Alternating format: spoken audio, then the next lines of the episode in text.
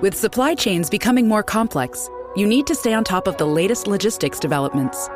So, if you work with logistics, you need the Beyond the Box podcast from Maersk.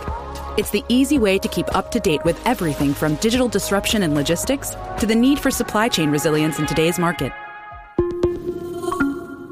Find out more and keep ahead of the game with the Beyond the Box podcast on logistics insights at maersk.com/insights. As a small business owner, how many of you hate dealing with all of the tedious admin and paperwork? Don't worry, you're not alone. You need to set aside that frustration you're feeling because there's a more enlightened way to look at the situation.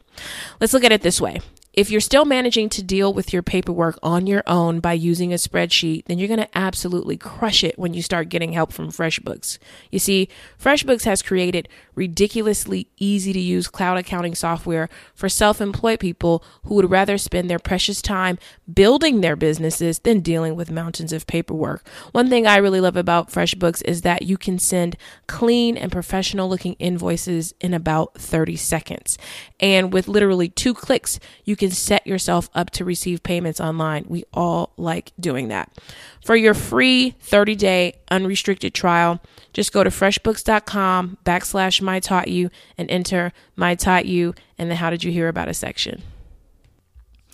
Hey guys, this is Myleik. This is the My Taught You podcast. Today is Saturday, March 17th. Um, and I am here to do what will likely be uh, my last podcast for just a little while. Um, not forever, but definitely I'm going to give myself one month at a minimum, um, two tops. And what I'm thinking about doing in the meantime is um, recording a couple of like short intros to some of my favorite podcasts um, over the past several years. Ones that, if you're a new listener, maybe you haven't um, heard, or if you're an old listener, uh, maybe it'll be a good refresher. But I I was thinking about doing that, so um, I'm going to ask you to forgive me in advance for some of my um, heavy breathing. I am at the what is this stage? At the baby can come any day stage of my pregnancy, so I have a full grown human being um, in my stomach and I'm ready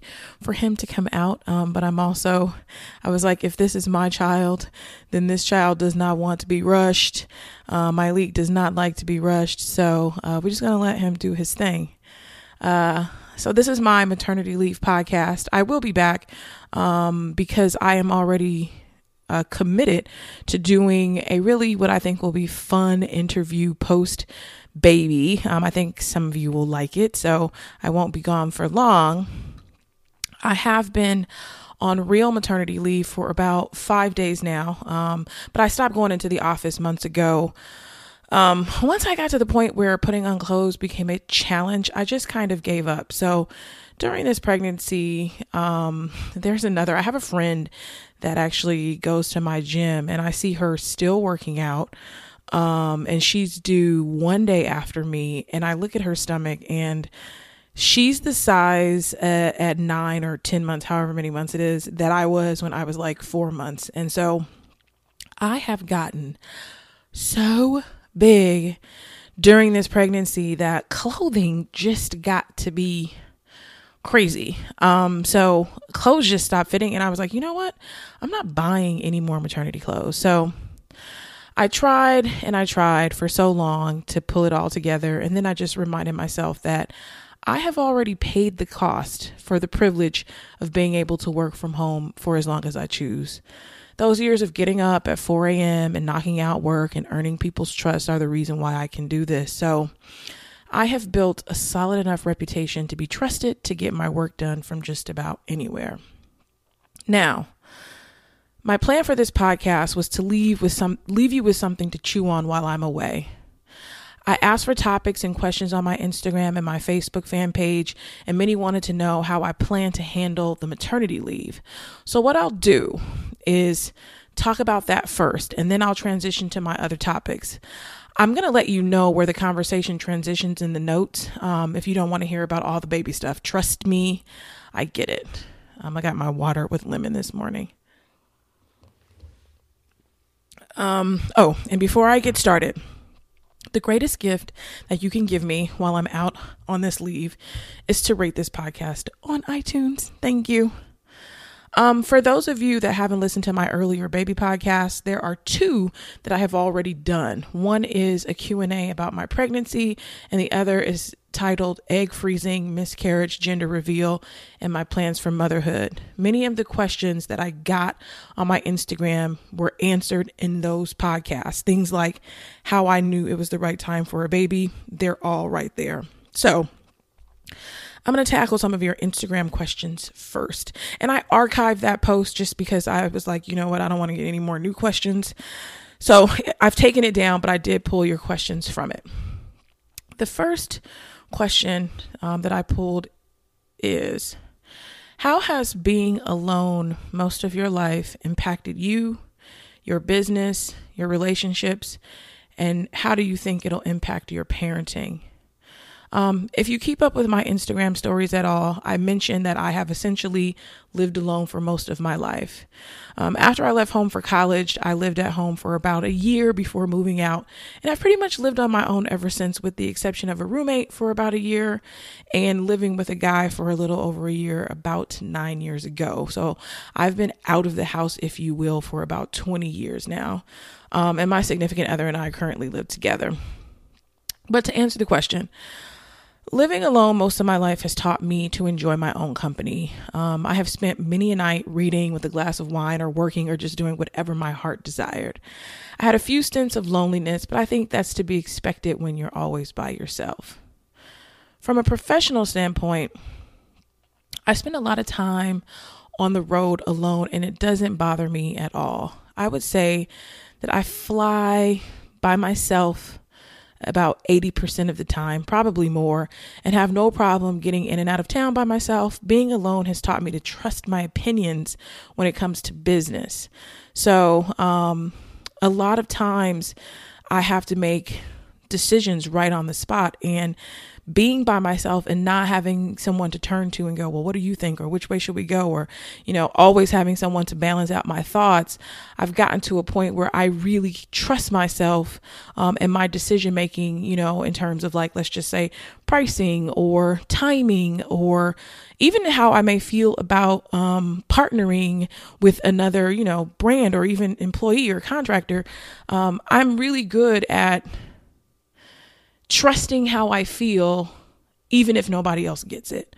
Um, as a parent, I am being stretched in a way of understanding that I don't have to do this alone, and that is pretty cool. Um, I also have to remember that I have to share the decisions as it relates to childcare, school activities, etc. Um, I actually am going to appreciate not having to make all of the decisions as it relates to parenting.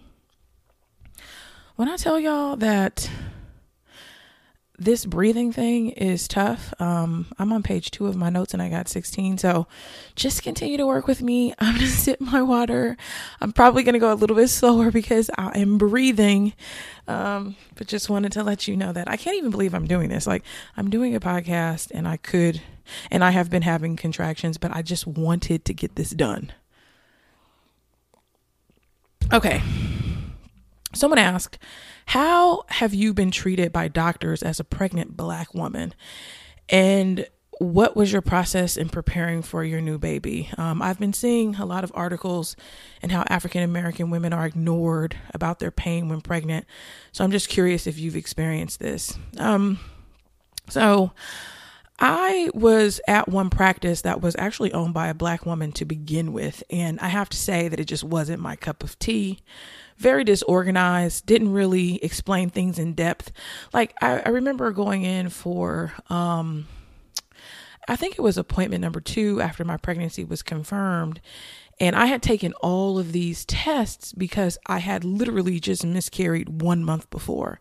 So when I had confirmed a pregnancy like 30 days later, they wanted to do a bunch of tests to see what may have caused um, the miscarriage and because of my age. So they ran all these tests. And I remember, like, it wasn't the doctor who owned the practice, but one of the associates or nurses came in there. And so she just like runs down this list of things. It's like, you have this, you don't have this, you don't have that. So I'm going to refer you out to somebody and we'll give you a call a little bit later today for your referral. And I remember being like, what?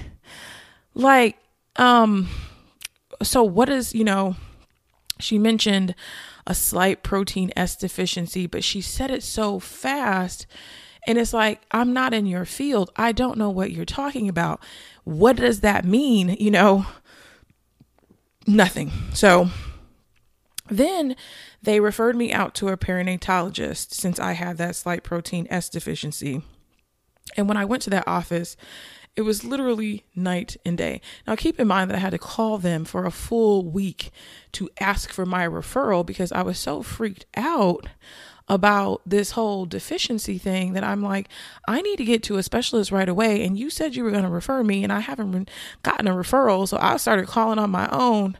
Um, but I eventually got into his office and when I went to his office and just experienced that level of like sophistication and care, I decided to leave that OBGYN practice and go with this practice that would have included or has included working with a perinatologist and um, the other practice of having um, a midwife. So, throughout this pregnancy, and I'm looking up perinatologist so I can tell you what it is for those of you that don't know. Um, a perinatologist is a maternal fetal medicine branch that focuses on managing health concerns of the mother and fetus prior to, during, and shortly after pregnancy. Um, and typically, specialists or um, if you have like pregnancy complications. So,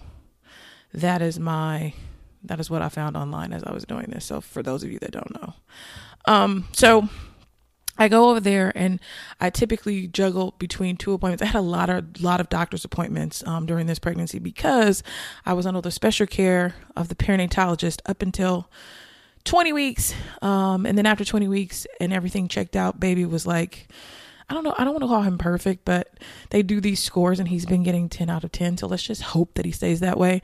So after that, um, I was able to kind of decrease the care a little bit through a bit of the pregnancy until I had the fibroid degeneration. Um, and then I had to see them again. And then I just have been going back more. I think for the last um, several weeks of the pregnancy, I had to go back to the specialist. But for the middle part, I only saw a midwife. Um, so, you know, since I've been under considerably close watch during this pregnancy, um, that makes me feel good about it. Unlike most, I had a lot of ultrasounds um, and in-depth checks in the beginning, um, and the same. It's been the same way at the end. So I have felt thoroughly checked for the most part, and I've developed a good relationship with my physician's assistant. Um, I actually, she's been going natural, so I have been sending her products. Um, we're on email, and she's just been great. Um, I had one small run in with a white midwife who suggested that I drink more water um, when the real reason for my pain was the fibroid degeneration. And I felt that was a time where I didn't necessarily feel heard because I felt like she could have done a little bit of work and checked my chart versus just being like, oh, you feel pain or crampy, you know. And I was really worried that about, um, preterm labor. And she was like you just need to drink more water. And when i tell you that i had drank so much water i'm like this is not a water thing. So i went to that appointment. I leave, and the next day I'm still in pain, and I call, and there happens to be um, a black midwife on call, and I think that's just the the beauty of living in Atlanta is that it's rare that you can go to certain practices and there not be women of color, or you can choose to go to practices ran by men or women of color. So this particular midwife that picked up um, was a woman of color and she happened to be pregnant. So she felt me and she was just like, okay, this is what I want you to do. I want you to take an Epsom salt bath. I want you to, I'm gonna, you know, I'm gonna be on call until eight o'clock in the morning. You call me. I don't care what time it is, 2 a.m., 3 a.m. This is my job. Um, and if it continues, I'll have you come in to the, I'll have you come into the hospital. But worst case, I'll make an appointment for you first thing in the morning. And then she made the appointment. I went in, and that's when they realized it was the degeneration. And I got a prescription and I felt much better after that. Um, so for the most part, it's been good. Um, I have my fingers crossed that it remains that way. Uh, so that has been sort of like my experience. And I think you asked me, um, how did I prepare? And I didn't really prepare. so I, I, have no preparation stories uh, besides just, you know, being a healthy, available um, vessel. So the next question is someone said, delegating duties to your team while on maternity leave. How do you do it, and how much time in advance did you prepare your team? So, I personally tried to tie up the majority of my duties through July to be safe. So, I have like, in addition to managing a team, there are things that are exclusively my job. So I tried to do my job through July. Um, there are still some things that I'm going to have to work on. So I plan on going back to work full time late May. I want to believe that I prepared everybody with lists and calendars that I put together, but there's only going to be one way to find out. Um, so I will probably have a bit of a sort of maternity leave, meaning I'll be able to stay home with the baby, but I don't think there will be very many days that will go by that I won't be that I won't have to check email. So my plan is to try to get at least one hour of work in a day, just checking emails, um, responding to things that I need to. Um, I actually have hired someone who starts on Monday um, as just like a, a, a, special assistant ninja to just hold me down. And I feel confident about that. So um, we shall see what happens. Uh, but that's the thing when I tell people about entrepreneurship and owning your own business is that, yes, I do have all this like great flexibility, but unlike other people who go out on maternity leave and there's somebody there who knows their job, who can just come in and step in for them, and you can be completely checked out. Um, I don't have that privilege just quite yet. So, Next question. How did you know your partner was the one, and how did you balance putting yourself out there on Tinder versus chilling and letting things happen? So, for those of you that don't know, I met my boo on Tinder. Um, and if you don't know my Tinder experience, I talk about it in a podcast that is on my page. I mean, that's on my iTunes. It's um an interview with James Andrews. So it's kind of an annoying interview. I listened to it recently, and sometimes listening to myself be interviewed by other people, especially by other people I know, um, I just, I don't know. I think I get excited and, um, I was like, oh my God, who is talking? But I told him about how a mutual friend of ours kind of got me to do Tinder. I tell the whole story. So if you care to find out how I talked myself into getting on Tinder, um, listen to that interview with James Andrews while I'm out on leave. Um, so how did I know this, you know, how, how did I go about doing that? So, I can pretty much go on record and tell you that there are very few things that are going to happen in your life by just chilling and letting it happen, okay? Like, write that down. Once I had been successful for a few years, a friend talked me into getting proactive about my dating life. And I had kind of around 35, 34, 35, I was like, all right, you've focused on your professional life for so long, it's time to add some balance. So at around 35, I guess, 34, 35, I started dating with intention, which I've talked about on past podcasts. If you haven't heard those, search for my Valentine's Day podcast on iTunes. So any of if you care about my thoughts on love, for the past couple years I've done some Valentine's Day podcasts, so go ahead and check those out. But um, as far as the quote unquote one, I don't know that I believe in the one. Um, there are many ones out there. Um, on the first date, so on with my current um, significant other, you know, partner, whatever you want to call him, on the first date, I didn't think it was going to work when I spied him across the room. You know, I even thought about leaving because I just didn't see it. Um, he spotted me from across the room before I could make up my mind to leave or not. You know, because it's like I'm doing this whole Tinder thing, but like you have courage until you don't have courage. So it's like I got dressed, I Ubered over there, I sat down, and then you sit down like, what the hell am I doing? What am I doing? I should just go. So he caught me before I left, and we ended up having um drinks and I did find the conversation very interesting. We ended up talking to the point of um, ordering dinner, you know. So we had a couple drinks, and it was so crazy. I um I accidentally knocked my drink over on him. And I remember the lady sitting next to me at the bar and was like, Oh my God, are you guys on a date? And I just looked at her like, Is anybody talking to you? And she was like, Well, I don't know if you're on a date or not, but um I spilled a whole glass of red wine on my husband on our first date, and we've been together for like 15 years. And I was just like, girl, be quiet. Like, this ain't gonna be that. So be quiet. So, anyway, did spill my drink on him. He did. He wasn't phased or bothered at all. Um, we ended up having dinner. Um, like I said, I found him to be very interesting. But again, being interesting doesn't necessarily equal a love connection. So at the end of the date, he asked if he could open his museum for me and give me a private tour. And I thought that was very nice and even romantic if I actually thought this was going to be anything. I was like, wow, what a nice guy. And what a romantic guy for like whatever girl he actually ends up being with. Like, this is very sweet. I went, it was very nice. And I really was just like, um, I remember I think he was going out of town. He was leaving out of town that night after the date. And I remember just thinking, like, um, oh well this this was really nice. It was a great dating exercise. Um, didn't think i would see or hear from him again because i also thought that i wasn't his cup of tea either.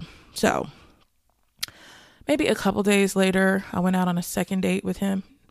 Maybe four or five days i don't know. Um, and I went out on a second date because I told myself, like, if you're going to be dating with intention, I was like, you should only say no when you absolutely have a reason to say no right? He hadn't done anything. I just was like, eh, I don't know. And at this point, I really didn't have a reason to say no. So he was nice. I enjoyed talking with him, and he was again very interesting. So I was running late to the second date. And when I got there, I saw him across the room and sort of just like waved and kind of n- like motioned that I was going to grab a drink at the bar and be right over. So I order my drink as if I'm, you know, and as I'm surfing through my purse, I have my work bag because I'm coming from work on this day, looking for my wallet and then trying to find my credit card the bartender's getting my order had already ordered my drink and as i finally surf and find it the bartender hands me my drink and says oh the gentleman asked me to take care of you when you got here. I was like, oh, did he? You know? And as someone who, like I said, has been alone for a lot of their life and who runs a business, very few people look out for me in that way. Like I am the person that typically is handling and taking care of everyone else. And so for the first time in a long time, that teeny tiny gesture had me be like, excuse me, okay, I'm gonna put a little gold star next to your name. So, throughout the first month of us dating, he had never seen my car because I Ubered to all of the dates. Um, I knew we would probably be drinking, so I was like, I'm just gonna Uber. Uh, he had never been to my house. He had never been to my office or seen, you know, really. He knew that I worked and had a job, but he didn't really know exactly what I did. Um, he had no idea of the magnitude, so that made dating him very fun as well. The third date, he offered to have me over for dinner. The morning of the dinner, he texted to find out what my favorite flower was so that he could have it for me when I got to his place for dinner tonight. Gold star. Um, I got to know him better that evening. Uh, the conversation at this point just got a little bit deeper, and I would say that it was on the third date that I turned the corner on this isn't going anywhere to this could go somewhere. Um, after that, we had a ton more dates, and he was the first person that I've ever dated that I, um, this may sound crazy, but he's the first person that I felt like I belonged to. um, like we were a unit, a family. Um, I didn't even really feel that within my own family. Um, he celebrated my wins, something I wasn't used to. Um, I do something that I imagine could be considered a big deal, but let's face it, I've been doing so much for so long that it all sort of seems the same. So if I'd go out of town to receive an award, I'd get home and I'd have another award of like flowers and champagne and a card that said congratulations. And I'm like, more gold stars for you, sir. Um, so while I'm not a fan of the quote unquote one, I definitely find us to be insanely compatible. Um, and that's what really mattered to me compatibility. Next question is How do you envision balancing being a new mom, a new mommy, and maintaining your success as a business owner. Is it awful that I don't like the word mommy? Like I don't even know why it bothers me so much to the point that I almost didn't even read it because I'm just like, ee. Um, I think it sounds so I don't know young. Um, I've never referred to my mother as my mommy, only my mom. So, anywho, that doesn't matter, but just that's just a weird thing I've got going on. Um, as I mentioned at the top of the podcast, I've done the work to set my life up to be conducive to whatever sort of schedule that I need. I also have worked to have the resources to help me continue to work. There will be some sort of childcare in place. I already have several things I'm committed to this summer that include travel. So, dad will likely join us um, as often as he can. And when he can't, I'll have to figure it out. Um, I work and I will continue to work, and there will just be a kid in the mix. So I'm going to continue to hustle and be on my grind. And what's crazy is that when I got pregnant, before like I have sort of avoided this whole child thing because I'm like, oh my God, a kid's gonna slow me down. I can't be successful with a kid. And now I feel like, oh my God, I got this, I got this this cub, this baby cub on my back that I have to feed first and that I have to set an example for. And I just feel so fired up and inspired to like show him what um, a woman and not just a woman, but a woman of color can do. And to let him, you know, he's going to grow up much different than I did. And to sh- take him back and show him where I came from and show him, like, look at how mom has set you up in this life, boy look how mom's like I want you to make me proud, um, and I want and I hope to also make you proud. So that's kind of my my little spin on that. So next question, um, thirsty. What are your plans for childcare once you're back to work? What do you think is most important in early childcare, both for you and baby? Um, I have enjoyed watching your journey thus far. Thank you you know, I haven't fully sorted out my childcare plans. Um, I'm going to play it by ear and see how I feel. Um, my offices are within a few miles from my house, and I own the company, so it's not like I can't take him in if I need to. Um, early childcare for me is about bonding and spending as much time as I can with him. And when it's time to get back to work, we'll decide if we want to go the early learning center route, which I've been looking into. Like they have these schools for kids, which is awesome. Um, or nanny, or a little bit of both. For now, he'll be under my care until we figure it out and figure out a plan that I think will work best for us. Um, next question how have your financial goals shifted since becoming pregnant, specifically with your family? I'm assuming in some capacity you have had to lend a hand to family members since you said you had humble beginnings. I think this is a good one to discuss even prior to baby. Many black women are the first in their families, and I don't think we discuss financial boundaries and guilt enough. Um, it's an interesting assumption that we have to lend a hand to family members, and I can't remember um, where I read this, but there was this article that said that by far, um, black families, Latino families, the kids are expected to take care of the parents, you know. And I just, what's so crazy about that versus like white families where um, the expectation is that the parents continue to help the kids throughout their life, you know, so pay for weddings, buy home, help them buy homes, pay for college, where if in in our community we succeed, we're expected to take care of our parents forever. And when I started to think about that, I was like, so for us, our parents help us until we're 18, and then we're tasked with helping them for the rest of their lives, which is far more than 18 years. So, um, I don't really have to do anything, and nobody really has to do anything. And I know a lot of us do it, um, but the worst thing that you can do is to become an ATM for your family. Um, I have given my mom a check since I started this, and that is by choice. She didn't ask me. I just something that I wanted to do, and I still do.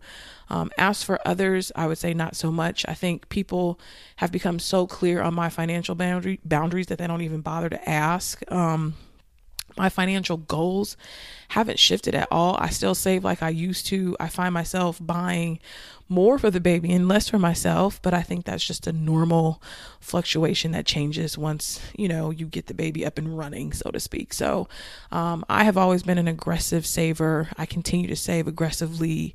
Um, and now instead of treating myself to, you know, something crazy, I just buy stuff for the baby because one, it's fun, and two, I can. um, next question was plans for baby's future. Thoughts or input on college fund options, 529, or maybe a savings account if they would like to pursue another path or trade. Um, I've already mentioned this, but I have already saved my kid's college tuition or life fund, if you will, um, should he decide to do something else. So I told you I was an aggressive saver. And one thing that I'm sort of proud of myself for is that um, regardless of what happens to me professionally, even though I think I'll still be grinding and, and doing my thing, I have money to sort of assist him in his life in the future. So I have already put that away um, unknowingly. Like I didn't know what I was going to do. I thought I was going to use that money to retire, but now I have decided that it is for him. So I may open a 529 just because, um, for those of you that don't know what a 529 is, 529 plans are, and I just got this off the internet, versatile savings accounts that offer federal and sometimes state tax benefits while minimizing the impact on financial aid. So, they are operated by a state or educational institution and designed to help families set aside funds for future college. And you can even pay for um, private school. Uh, I think up to ten thousand dollars, so K through twelve educational costs. So um, I've talked about that with my wealth manager. Just don't know. So next question. I remember you posting an Insta story about toxic family members. How do you handle this issue? And is was it hard for you to set those boundaries and or remove them from your life temporarily or permanently? Um, family stuff will forever be the hardest thing to do. You know, it's insanely hard to set boundaries. Having a child, however, has made it a bit easier for me to implement these boundaries. Um, I don't know what it is. It's like for all the time that I probably have allowed myself to be run over, there's something about having this kid that's like, you know what, Myleik, if you can't do it for yourself, do it for him. And that has helped me sort of enforce my boundaries. Like, this ain't even about me. This is about someone else that doesn't deserve this, that I should be strong and bold enough to stand up for. And if I, even though I have not been able to do it for myself, I owe it to this kid to do it for him, you know? So, family stuff um, is just tough. Um, I'm not a huge fan of divulging family stuff here um, because regardless of whatever I feel about whoever, I still respect their privacy. So if you ever meet me in person, I have no problem talking about it. I just don't divulge a ton of family stuff on this platform. Um, next question. I have never had a baby. However, I get a lot of questions about self confidence and have heard a lot of women talk about the changes they experience. Would you mind discussing body image, self esteem as it relates to pregnancy? So, I decided very early in this pregnancy that I was not going to get hooked into beating myself up. Um, I'm growing a human being and I recognize that things are going to change. I really liked my body before. I did. Um, I did and I liked it for a long time, but I was like, you know what? Once I have this baby, like, girl, you milked, you had your bikini run, you did your thing. Um, things are going to change. I have gained a good amount of weight. I think I've gained 55 pounds. I'm starting to get the dark mask, which is like the dark patches on my face, my skin, my back. I had um mm, my boo take a picture of my back. He, I was like, ew, that is so disgusting.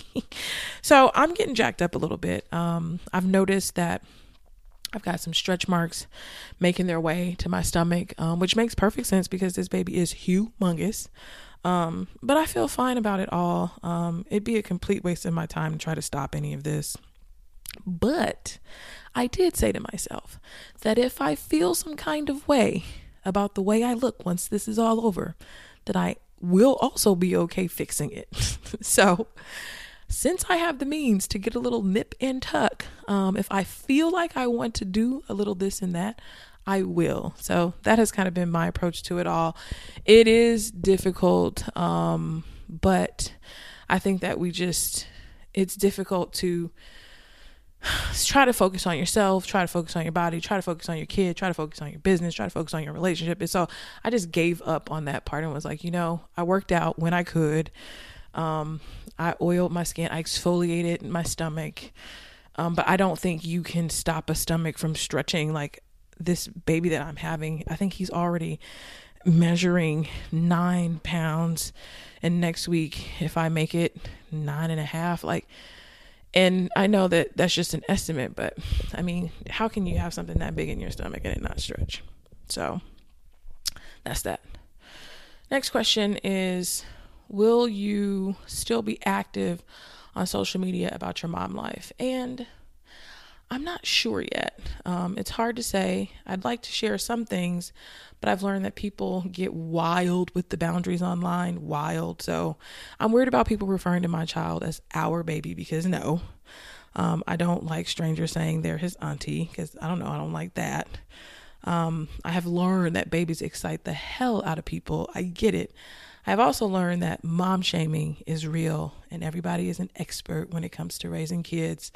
I just know how protective I am, and I don't know how good it will be for me to share, but we shall see. I'm not saying no because you never know. I may be, I may feel so compelled that I just can't help it. Um, so my next question is what are some tangible and intangible things that you are looking forward to in the next chapter with being a mom?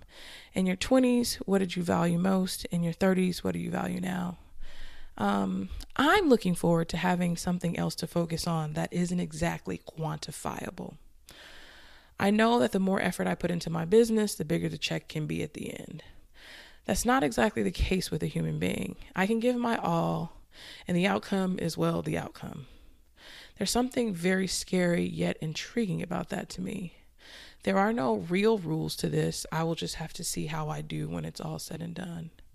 I'm looking forward to learning how to share. Parenting is a shared responsibility, and I'm basically used to calling all of the shots. So, this is going to be good for me because I need some balance. Um, the other night, I was lying in bed and my eyes just started to burn and tears started flowing.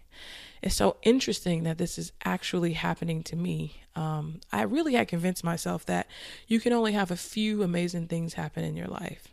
So, since I had become professionally and financially successful, I had pretty much given up on the other stuff because you can't have it all, right? Um, and then I met my guy, and our relationship was so good. And I used to tear up about that because how did I find someone that I like so much and it's just so good? And then you add the baby, and I'm just like, how did this happen? How did I manage to become successful, find someone I like, and then produce a human when doctors told me I wouldn't be able to? heavy stuff. Um, if nothing more happens in this life, I can definitely say I've been blessed.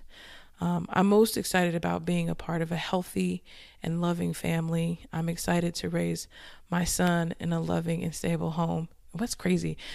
This is not even in my notes, but I just want to bring it up. Like a couple weeks ago, I was at therapy and my therapist was like, Have you gotten comfortable with saying my son? And you know what? I told her that I hadn't. And this might have been the first time with you guys that I've actually said it. And I don't really know what that was about, you know, and that's the beauty of going to therapy because you're just like, when she asked me that, I was like, you know, I haven't said that.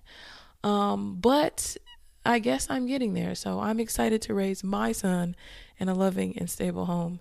I'm looking forward to all of the amazing memories that we will rec- that we will create as a family. Um, as for what I valued in my 20s, my 20s were about putting in work. You know, I was unstoppable. I don't even think I work as hard today as I did then. Like I was a maniac.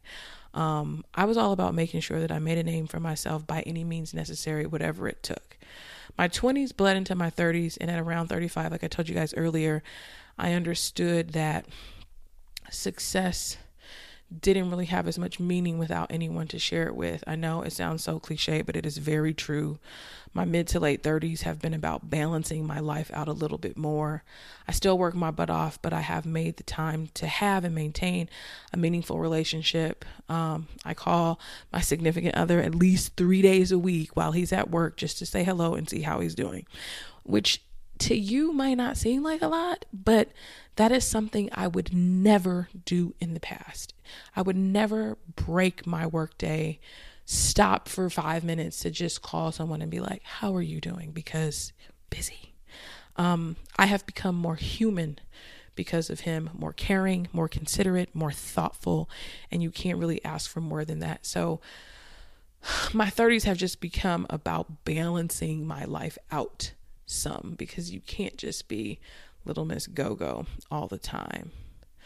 Um another one question was do you think you'll take a longer or shorter maternity leave than standard so I haven't ever I haven't ever really had a formal job, so I'm not sure what's standard, but based on what I've seen and read, I'll probably be out a little bit longer, but my out doesn't mean no work at all. Like I told you guys, I've been working about an hour or two each day, sometimes longer, and probably will continue to do that over just a longer period. So while I may not be physically present, I will still be working um, since I don't have the luxury of checking out completely. So my plan when I started this podcast was to let you know when we got to the end of those questions, and we are at the end of those questions.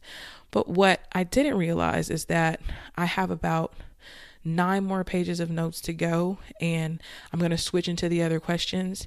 Um, and what I now know is that as a baby can come any day now pregnant person, that I cannot talk for another 40 minutes uh, to an hour. So I am going to stop and make this part one of my maternity leave podcast. So this is part one, um, and all of the next questions will not be baby related. So lucky for you. Um, so I'm going to take a break, drink some water, um, use the bathroom, you know, basic pregnancy stuff, and come back. And I'm gonna have both of these up for you guys. Thank you for listening.